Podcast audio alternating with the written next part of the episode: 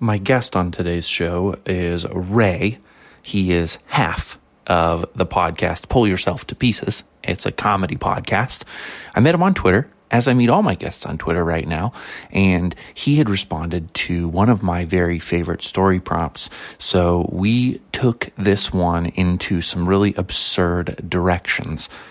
Honestly, I don't have anything on my mind. It's been kind of a wipeout sort of week. Uh, got some super top secret things going on in the background, uh, and I went to a big time wrestling meet for my kids. Hello, Chew, my podcat co-host, and uh, then another wrestling meet this evening. So it's been busy on the home front. I know that that is boring, but that's sometimes the life of a writer. Chew does have an ear infection, don't you, Chew? Or yeah, pulling for him to get better. Anyway, um, I'll stop boring you and get to my show with Ray Librandi. I'll have all of his information. And if I mispronounced his name wrong, I did listen to his podcast to hear him actually pronounce his own last name. But like a total novice, I never asked him when I had him in person, and he doesn't say it on the podcast. Anyway, here I am droning on more still. We'll get you now to the show. If you've ever gone to a reading and felt bored, TRBM is the show for you.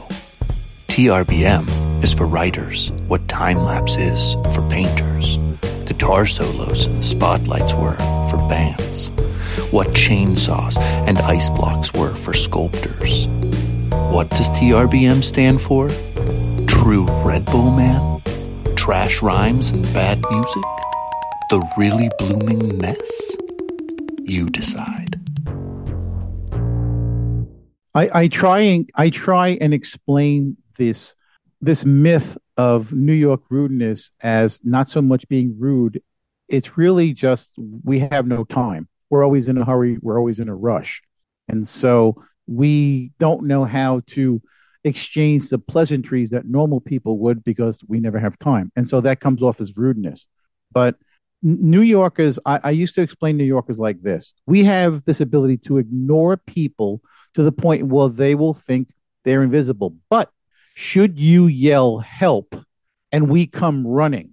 And I found that to be true all along. If you if you study stories about New York and things that have happened in New York, um, we help each other when only when necessary. Otherwise, we yeah. just keep to ourselves and we ignore you. Yeah, so that's it. I, that's it. I loved my my wife and I honeymooned there, which I, you can never say something's a mistake when you have such fond memories of it. Probably was not a, an ideal uh, honeymoon location because you'd probably prefer to be up to other things um, than like uh, seeing the sights and being stressed out by all of like the busyness that is um, New York.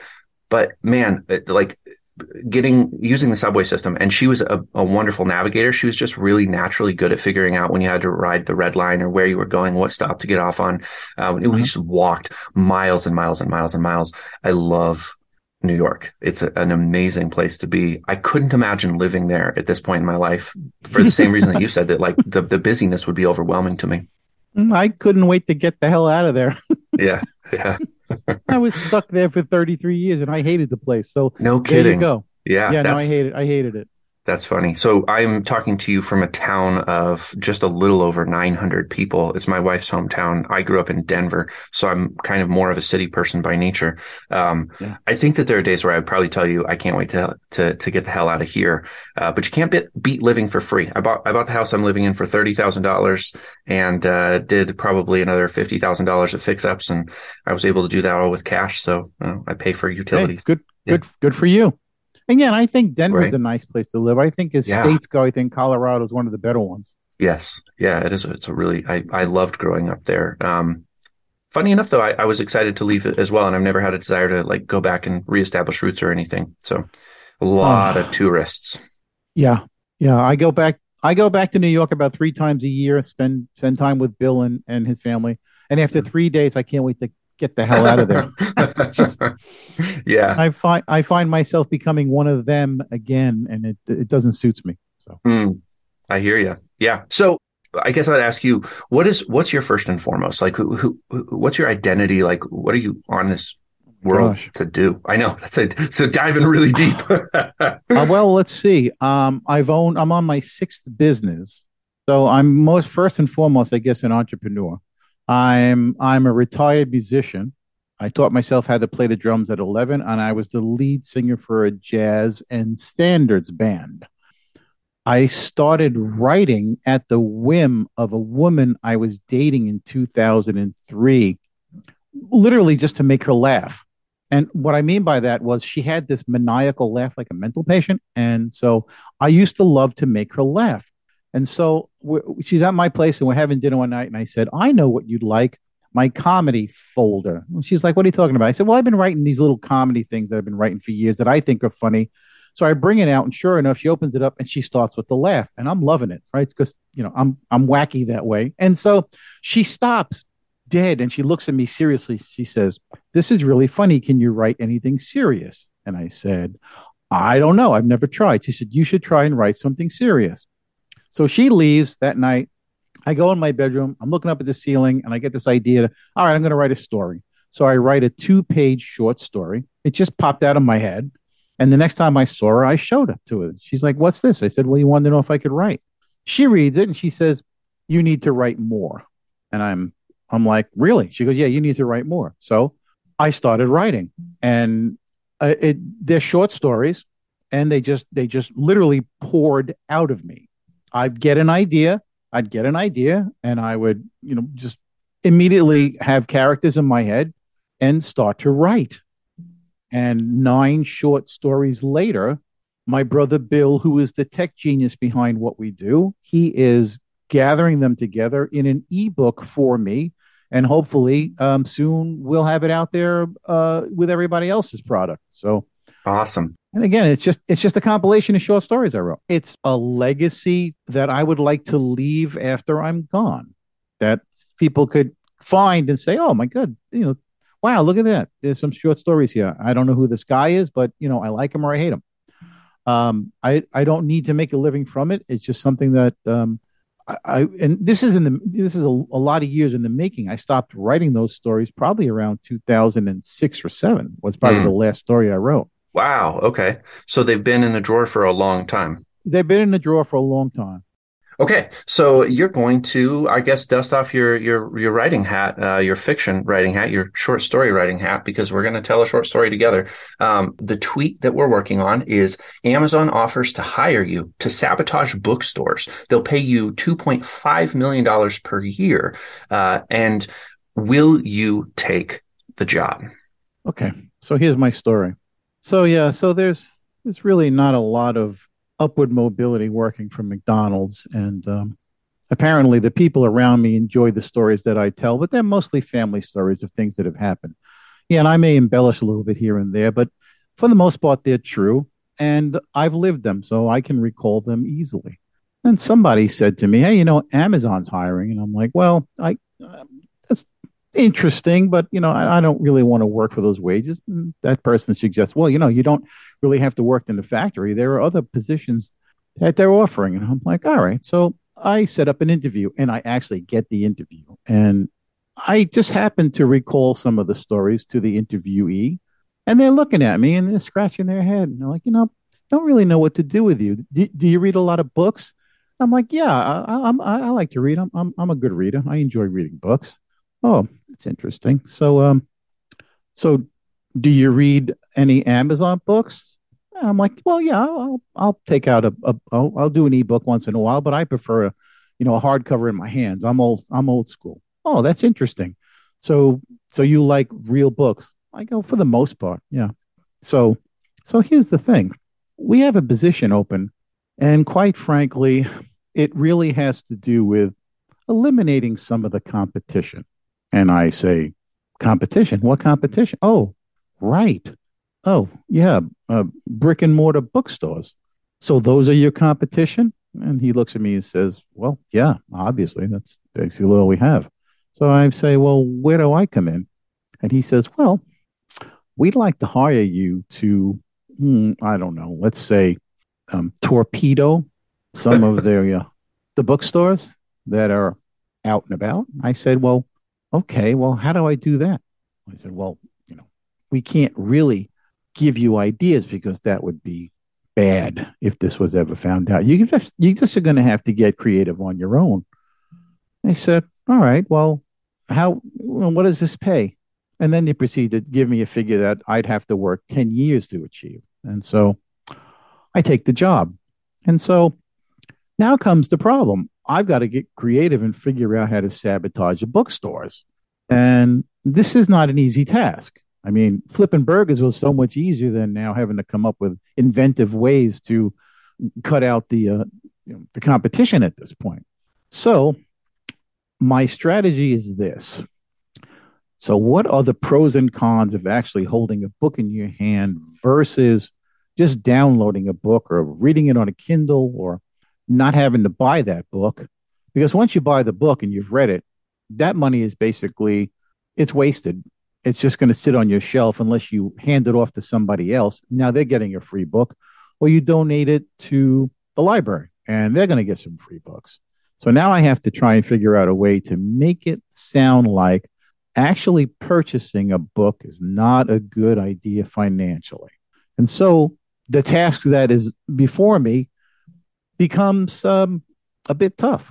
And that's about as far as I can go right now without actually having to come up with some ideas. So the premise is fine, but I mean, how would I go about how would I go about doing this? I mean, you know, other than picketing in yeah. front of a bookstore saying, "Hey, which being yeah, a, there's a better way." Yeah, exactly. Being a, being a two point five million dollar employee and picketing just probably isn't going to get you there. My guess is if you this is just my this is my thinking about the kind of person who's going to accept this particular job you might not have a ton of scruples now there's there's a couple of things going here you can be really sympathetic to everybody listening because who doesn't want 2.5 million dollars a year i mean that's that's a that's a really significant yeah. amount of money. And so yeah. maybe maybe in your normal life, your principled life, you're you're like a basically decent dude, but possibly a couple of times, like maybe you stole a chocolate graham cracker from uh, a, a, deli that how did you know look tasty? Yeah, exactly right. and so so you've got the ability to maybe to maybe do a little bit of mischief every once in a while. Sure. And you can kind of justify ends ends justify the means. So immediately, and this is just I find myself doing this a lot with this this story format is that I think of other books that for or yeah books or stories that that fit uh, a concept. And I'm not sure why I went here but I thought about Fight Club and I thought about the kind of person who maybe has a dual nature um, because as you were telling the story I was just on the verge of interjecting and saying a strange occurrence happened because you read in uh, it's not going to be the newspaper anymore but you read online uh, that that a bookstore burnt down, and you thought that that was really strange, given the job that you had just taken. Oh, um, yeah, right. And so oh, I'm go I'm going I'm going dark, huh? I, you know, I don't know for sure. I'm not entirely sure, but if if someone gives you 2.5 million dollars and you're like, I need results, or I'm going to lose this job. Oh, you know, oh, okay. I mean, maybe maybe right, at night so nobody's there. I don't know for sure. And I'm not, I'm, I'm only offering one option. You can go in a completely different, you can say, you know what? I'm not taking it. We're going this direction instead. But I thought okay. about, I thought about that. Well, that's interesting. Well, here's the thing though. If I burn that bookstore down, the odds are they have insurance and a year later, they're just going to build another one. So it's really not going to stop the presses at this point. It, it's a hindrance. And honestly, I mean, how many bookstores are left? It's really just Barnes and Noble, and there are a couple of small chains around that I've seen.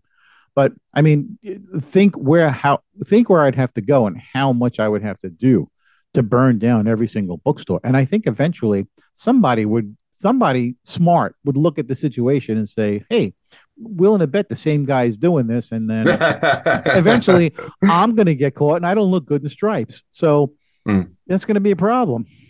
I, I I'm 100% right there with you. So, yeah.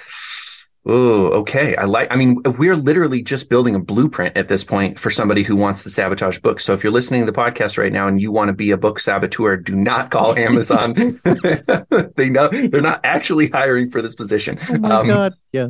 I love that Right. you bring insurance into this. I think insurance is a really fantastic angle to look at it from. And Yeah. I'm I'm trying right now to think: is there a way that you could nullify uh, an insurance contract and harm the bookstore at the same time? I mean, you have to have Wow, you, right. you really are you, you really are devious there, Joey. I, I got to say, hey, it's part, Wow. it's part of yeah, exactly. I know. yeah, yeah, Uh, interesting. Uh, yeah, that was um. I read that one. I remember reading it, and I thought, wow, that's a toughie. it You know, How is. would I how would I sabotage a step? Well, here's the thing. Look, I mean, they're dropping left and right themselves. You know, bookstores. I, look, I, ten years from now, there won't be bookstores anymore. I don't believe there will be. Wow, that, I I, mean think that's that a, that's I- a really big statement. I I'm not Yeah. going to agree or disagree, but uh, give me your case. I think they're going to go the way of uh, movie houses. I think I think people are just not going to plunk down thirty dollars for a book that they can rent on Amazon for a couple of bucks or download to a Kindle. Yeah. And look, uh, uh, the the the people that actually read us older guys, we're we're we're fading fast. We're dying off. I don't think Hmm. youngsters read unless they absolutely have to read, and then they're told what to read, and it's usually you know for a school credit. Hmm. But do people actually read anymore? No, no. Young people sit behind, you know, sit in their uh, sit on chairs and play video games all day. Reading is a thing of the past, and I think ten years from now, there won't be bookstores anymore. I mean, there's only one or two chains left, and when they're gone, they're gone. Right. So you're you the, the thing that you've said from the beginning, and we are stepping out of the story for a conversation that I do want to have, um, is I, you're thinking in the macro a little bit in ways that I I uh, I would start to look at your argument and say I think that the data is showing that independent bookstores are thriving right now, um, and that's part of why uh, the the chain model of bookstores struggles a little bit because it's Sure. homogenized and one of the few groups out there. It's why it's actually so difficult to market to readers is that reading is a personalized behavior. So one person might be an avid reader and read all like naval uh, thrillers, or they might read document or excuse me biographies um, and and you've got like just these different segments and how to reach them and what interests them is different. And the big box bookstore has a giant section for fiction general fiction a small section for sci-fi a small section for fantasy. Self-help is a massive section and then Oh, yeah. have a few biographies. And the reason I'm I'm kind of like walking through the bookstore is that when you have that setup then the people who read sci-fi and fantasy won't go to that store um, and the local bookstore has the ability to curate their collection based on the people who are walking through the doors. So they get feedback and they can adapt much more quickly, which is effective and efficient. I think the big box bookstores, other than Barnes and Noble, will be gone, just like you said. I do think that indie bookstores will continue to thrive. What my biggest fear is though, and I was, I think I even have a little bit of this conversation with my guest, Chris, whose episode's going to come out here shortly. I, I think the real issue and the reason I asked this question even and set up this story is that indie bookstores are inadvertently booing up and keeping big publishers alive and it's hurting everyone. Oh yeah, FS, FSG, uh, HarperCollins, Penguin Random House need to go down for. I know it sounds awful. I, I am Yeah, so no. no, but I mean they need to they need to die in order for the industry to live.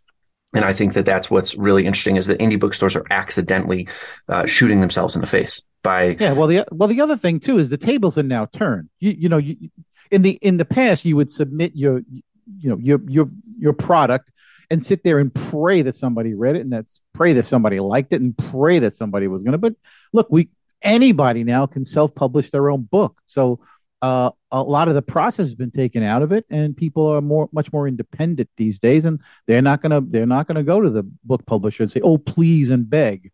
yeah So that, that- behavior that's is going quickly. Yeah, that's changed the landscape a lot too.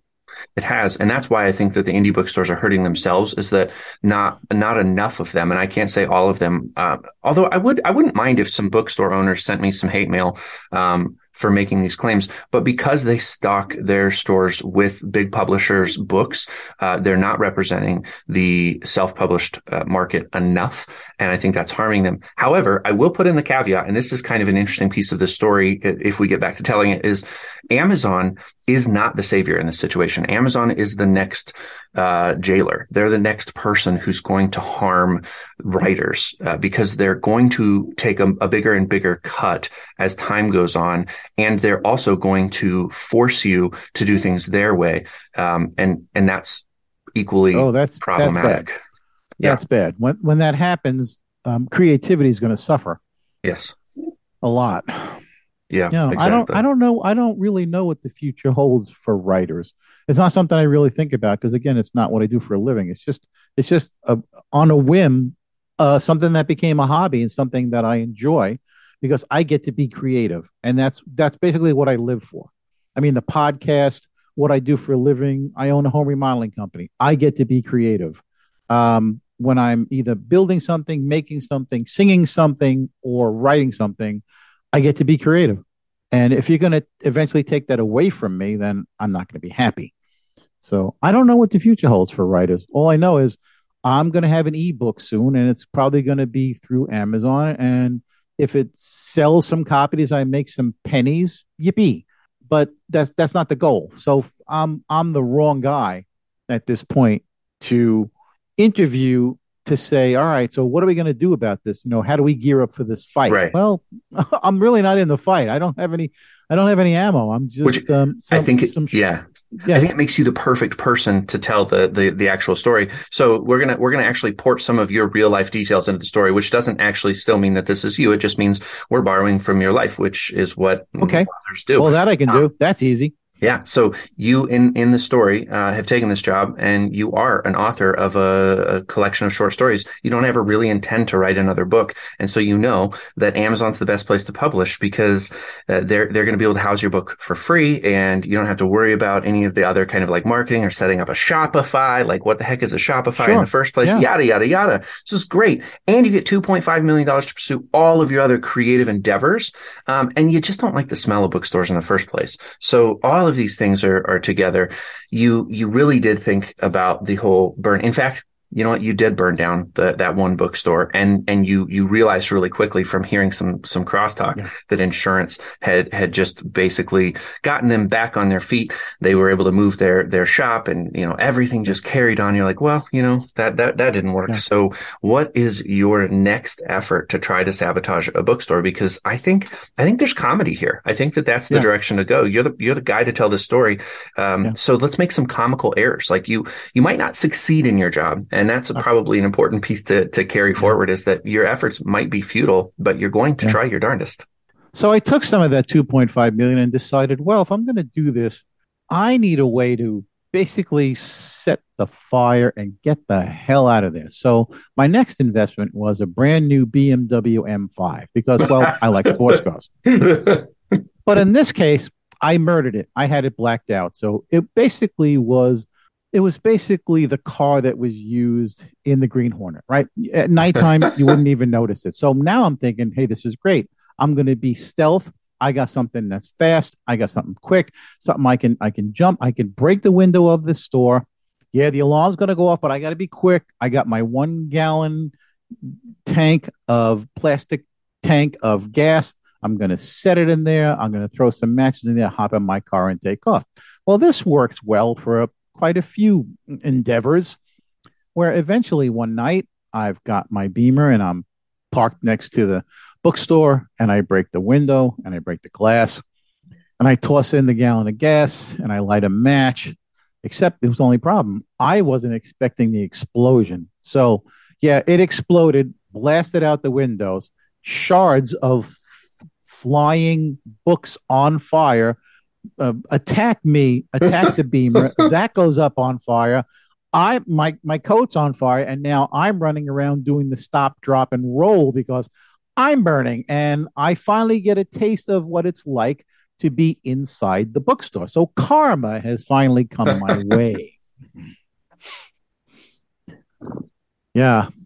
And then you realize burning burning bookstores is is is not the way because you're doing Not all this right. hard work and Yeah. and the insurance keeps covering them. So Yep. you do you do a little reading and you realize that uh, in in your area of the country, anyways, uh, flood insurance is not required on commercial Ah, buildings. flood Yes. insurance. Flood insurance Right. isn't required, and so a lot of Mm. these bookstores are barely making it as it is. And you realize Mm. if you can just you know maybe get the sprinklers to go off without setting a fire, So then I invest in the city schematic because I want to know where all the water walls are. I want to know where the supplies run under the street. I want to know where the water's flowing. And sure enough, I happen to find some of those supplies. And having um, a, a miner's helmet, I take a couple of sledgehammers and some um, cold chisels, and I venture underground. And using my new guide, I happen to find the pipes that run directly beneath this really huge bookstore that's been on my list since I started this. And sure enough, I find the feed and I take my sledgehammer and my cold chisel and I start pounding away. So I'm not unlike Tim Robbins in Shawshank Shawshank Redemption. Redemption. The only difference is I don't have to call I don't have to crawl through crap. I just have to wait for this thing to go and then it's going to be gusher time. And seeing how most books are made of paper, once they get wet, I don't think they're going to be readable. But I'm not really sure how much pressure runs through this line. So when I finally break through, this thing is like Niagara Falls, and immediately the area that I'm in is flooded. Now, I'm not a good swimmer, so now I've got to skedaddle out of there, and I end up getting shot out of the manhole by 1,000 square foot per inch of water pressure. I go about 30 feet in the air and luckily come back down on a tree that happens to be nearby, just missing my new car, by the way, which is an M3, because the M5 just wasn't you know, reliable. So I turn to see water pouring out of every single window and little books coming out like little floating boats and just landing in the street all the while clapping my hands like a you know a trained seal. So i'm happy because i have figured out a way now to do this without getting burned and you know maybe a good shower once in a while because god knows we all need a good shower You know, and, and the and the great thing is, is it does work. You you find out on the news station that the the bookstore owner is devastated that they've suffered a complete loss. Um, but a couple of issues crop up because uh, there's a really industrious detective who realizes that uh, recently some some schematics for water lines were bought, and uh, that's not a, that's not a typical buying behavior for your everyday citizens. Usually, kind of the plumbers union that needs that stuff, and so the detective does a little snooping around, and at the same time, the local news station reports that there was a a, a lady nearby who heard some strange sounds in the the area of the bookstore, uh, and a man uh, uh, screaming, and she's not sure, but she might have seen him get washed out of of of the the water system. Um, so now you you you have too much attention on you. What are you going to do? So i have two choices i can either find the witness and silence her once and for all which means going in a whole new direction of um, debauchery. Um, or I'm going to have to find a new MO. I'm going to have to figure out another way to sabotage these things. And so I'm thinking, hey, 9 11, small airplanes, right? So I go and I take a flight course.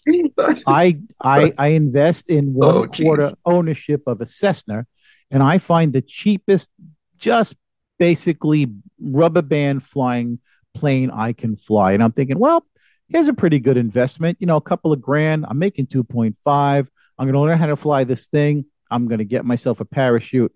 I'm going to figure out how I can just crash this thing into you know that that that mall, that line of stores. And so if I take out the whole bunch of stores, not pinpointing just the bookstore that I'm I'm shooting for, well, I won't be, you know, I, it'll look like, oh my God, an accident. Gee, pilot came in and hit the bookstore. So sure enough, I learned how to fly. I become an ace and um, take my plane up, and I've got my parachute, and I'm probably hovering at about, I guess, about 4,000 feet. You know, airspeed is about 80 miles an hour on my little Cessna, and I've got just enough gas in it to do the job. And sure enough, I come and I'm flying over the bookstore and I look down. I'm thinking, well, now's the time to go. So open the hatch, jump out, and off I go. And that's when I realized I forgot to strap my parachute on. So oh as, no! as as I'm falling, my parachute is falling with me, but not on me. And now I've got about two thousand feet to get inside that sucker, which I just barely do at the last moment. Pull the cord and basically hit the ground at about mm, thirty miles an hour, breaking my legs. Perfect. So at this point, running away is not going to happen. And I'm literally only a few yards from this now ridiculous scene of of carnage because wearing a parachute, wearing a parachute, and lo and behold, and lo and behold, here comes a detective whose name just happens to be Columbo, and he wants to ask me some questions. Yeah, you know, it's, it's really funny because I was thinking, uh, man, you you you've got your insurance game really uh, top notch here. You understand that acts of God are not covered by insurance either, so that's a, that's a huge win. Unfortunately, the Cessna cost you somewhere in the neighborhood of a million bucks at least, yeah. and those broken yeah. legs uh, are going to cost you a fair amount of money as well. Um, so yeah, but I'm making I'm making two point five a year, right? Oh, exactly. Yeah, absolutely. Okay. No, you all right. So. Money money's getting stressful at this point because even though you're making you're spending a lot on your your burgeoning business, um, yes. and you like to keep as much of the profit as you can for a, an eventual vacation in Hawaii with your um, significant other. And and yeah. here's the deal though: is the detective as he's questioning you. Um, is is like it's clear that he knows exactly what happened. You're wearing a parachute, but it's late yep. at night, and so he's the only person around. And uh, you offer to to pay him off, and lo and behold, he says, "I don't I don't want you to pay me off. I want to get on your payroll. You're making some massive mistakes. I, I can uh, I can help you out. What what's it going to be?" Oh, so I become the mentor at this point. Wow. so, so, so, I can look at I can look at this two ways. A, he's either trying to trap me right now, and this would be a perfect trap. Because if I concede that, yep, it's me, and come on, join the club, well, then I've basically, you know, confessed. Um, the other part would be that, you know, he doesn't like being a detective and they pay him crap. And here it is. And I'm going to be handing him a mill a year out of my salary, but it's worth it to me because I'm still doing well at 1.5. And so I take him under my wing. and because he has access to uh, uh, police logs and stuff, I basically need to find out um, schedules for uh, when the police come and go, uh, who's patrolling and when, uh, you know, where's the nearest donut store and is it open at 1 a.m. in the 1 a.m. in the morning near the next bookstore I want to take out. So he comes in handy. You know, he, he's the, he's a fountain of of knowledge for me uh, in in in my endeavors you know, and um, yeah, I mean, it could go either way. He's he's a super helpful dude. The problem yeah. is is that you notice that he starts getting a little bit lazy. You have you have like maybe four or five bookstores go down cheaply. I mean, which is a huge thing. You were spending a lot of money to take down each bookstore, yeah. but now he's kind of figured out how to streamline it. But uh, he starts not answering your phone calls. He starts not responding to your emails. Oh, uh, yeah, yeah. You go, uh-huh. you go to his, yeah. you go to his house, and and uh, uh-huh. you knock on the door, and he kind of opens it up a crack, and you, are pretty sure he's just chilling in his whitey tidies with a bottle of Chimay, uh, yeah. which is a really nice beer for anybody out there uh-huh. who likes yeah. nice beer. Uh, and you you get to kind of wondering, uh, and and that's when he tells you, you know, I just don't feel like you're paying me enough for my valuable services. Uh, I'm looking, I'm looking for a raise. You know, it's been a few months and, and he has been valuable, but you understand like pretty soon, uh, you're going to be making that McDonald's wages and he's going to be earning $2.5 million to, to keep everything under wraps. Right. So, uh, so know. what happens is, so what happens is at this point, I realize he's become a free agent and he no longer, he no longer needs me. And as it happens to turn out, there's a major reward from the president of the book chain for any information regarding the whereabouts or who's been doing this. So I drop a dime on the guy and say, Yeah, I think the guy you're looking for is so and so. He's a disgraced police officer, and I believe that he's responsible. And so I drop the dime and I basically figure out his next target and I tell the police, listen, if you want to nail this guy, I believe this is his next target. How I know that is none of your business, but trust me, this is the guy you're looking for. And sure enough, um, he shows up with whatever means he's going to do to, you know, take out this bookstore. The police are there apprehend him. I get the big reward. He can't say anything. He can't point the finger at me because there's no proof. There's absolutely no proof. He takes, you know, he takes, he goes down for it, and I get the nice big fat reward. And that's when I retire. well, you know, you got you got to get out when you can. Yeah, you, you you try. You do try to get out. And so what we what we will do is we will leave this story to the listeners. If you if you enjoyed the the whimsical, funny nature of the story and you want to carry it on and, and figure out where it goes and and build it out, feel free to do that because we all know that there is a dot dot dot at the end of this the end because Amazon isn't going to let you get away uh, that easy. Um, so with with that in mind, I really uh, is great. We took this in the comedic vein. It was the perfect story to tell with a comedic twist to it. Uh, and so it's perfect to have somebody who hosts a, a comedy podcast. Tell, Thank you. Uh, yeah, yeah. Tell everybody who's listening a little bit about your podcast uh, and where they can find it. All right. Our, our, com- our podcast is generally a weekly comedy podcast. Uh, we are, uh, our website is pull yourself to pieces, all one word, dot com uh, we use uh, we can be found on Spotify and all the other platforms that Spotify is attached to. Um, it's basically family friendly. Uh, we rarely get political. It's it's sketch comedy like early SNL, Mad Magazine, National Lampoon, uh, that type of thing. Um, you know, it's comedy. Well, I'm an old guy, so I've I've studied all the great comedians. My brother's only five years younger than me, so we harken back to the days of sketch comedy, and that's where we try to go with it. So we have a lot of fun. Awesome. Okay, so I will have a, a note in my show notes that will link to your podcast. You also have a forthcoming book. We didn't discuss uh, what level of readiness it's at, or if you have an idea of when it's going to be published. I won't be able to put that in my show notes at this point. But uh, what would you tell the the listeners if they enjoy the way that you tell a story? Um, they're probably going to love the stories that you wrote. Um, give them any information you can so that they can find you eventually. Uh, the we have a working title, I believe. It's it's called Not What You Were Expecting. Uh, all of the stories have a central theme of irony running through them because I just happen to love irony. Um, so yeah, uh, they they should be available um, on Amazon. To I, I don't even know how this works. Uh, you know how you whether you download it or whatever. I know physical copies can be made if you request a physical copy, and that's fine too. Um, I don't know what the price is going to be, but again, it's a compilation of nine short stories from my head. Uh, they're all original stories except one. One of the stories is was Billy's idea, my brother, and um, he said to me, "Can you make a story out of this?" And I looked at him. I said, "What's wrong with you?" And I said, "Yeah, I can make a story of this," which I did. Awesome. Yeah. So beautiful telling stories with you, and uh, Ray. I hope that Likewise. we stay in touch. Oh, absolutely. I'll see you on Twitter, my friend.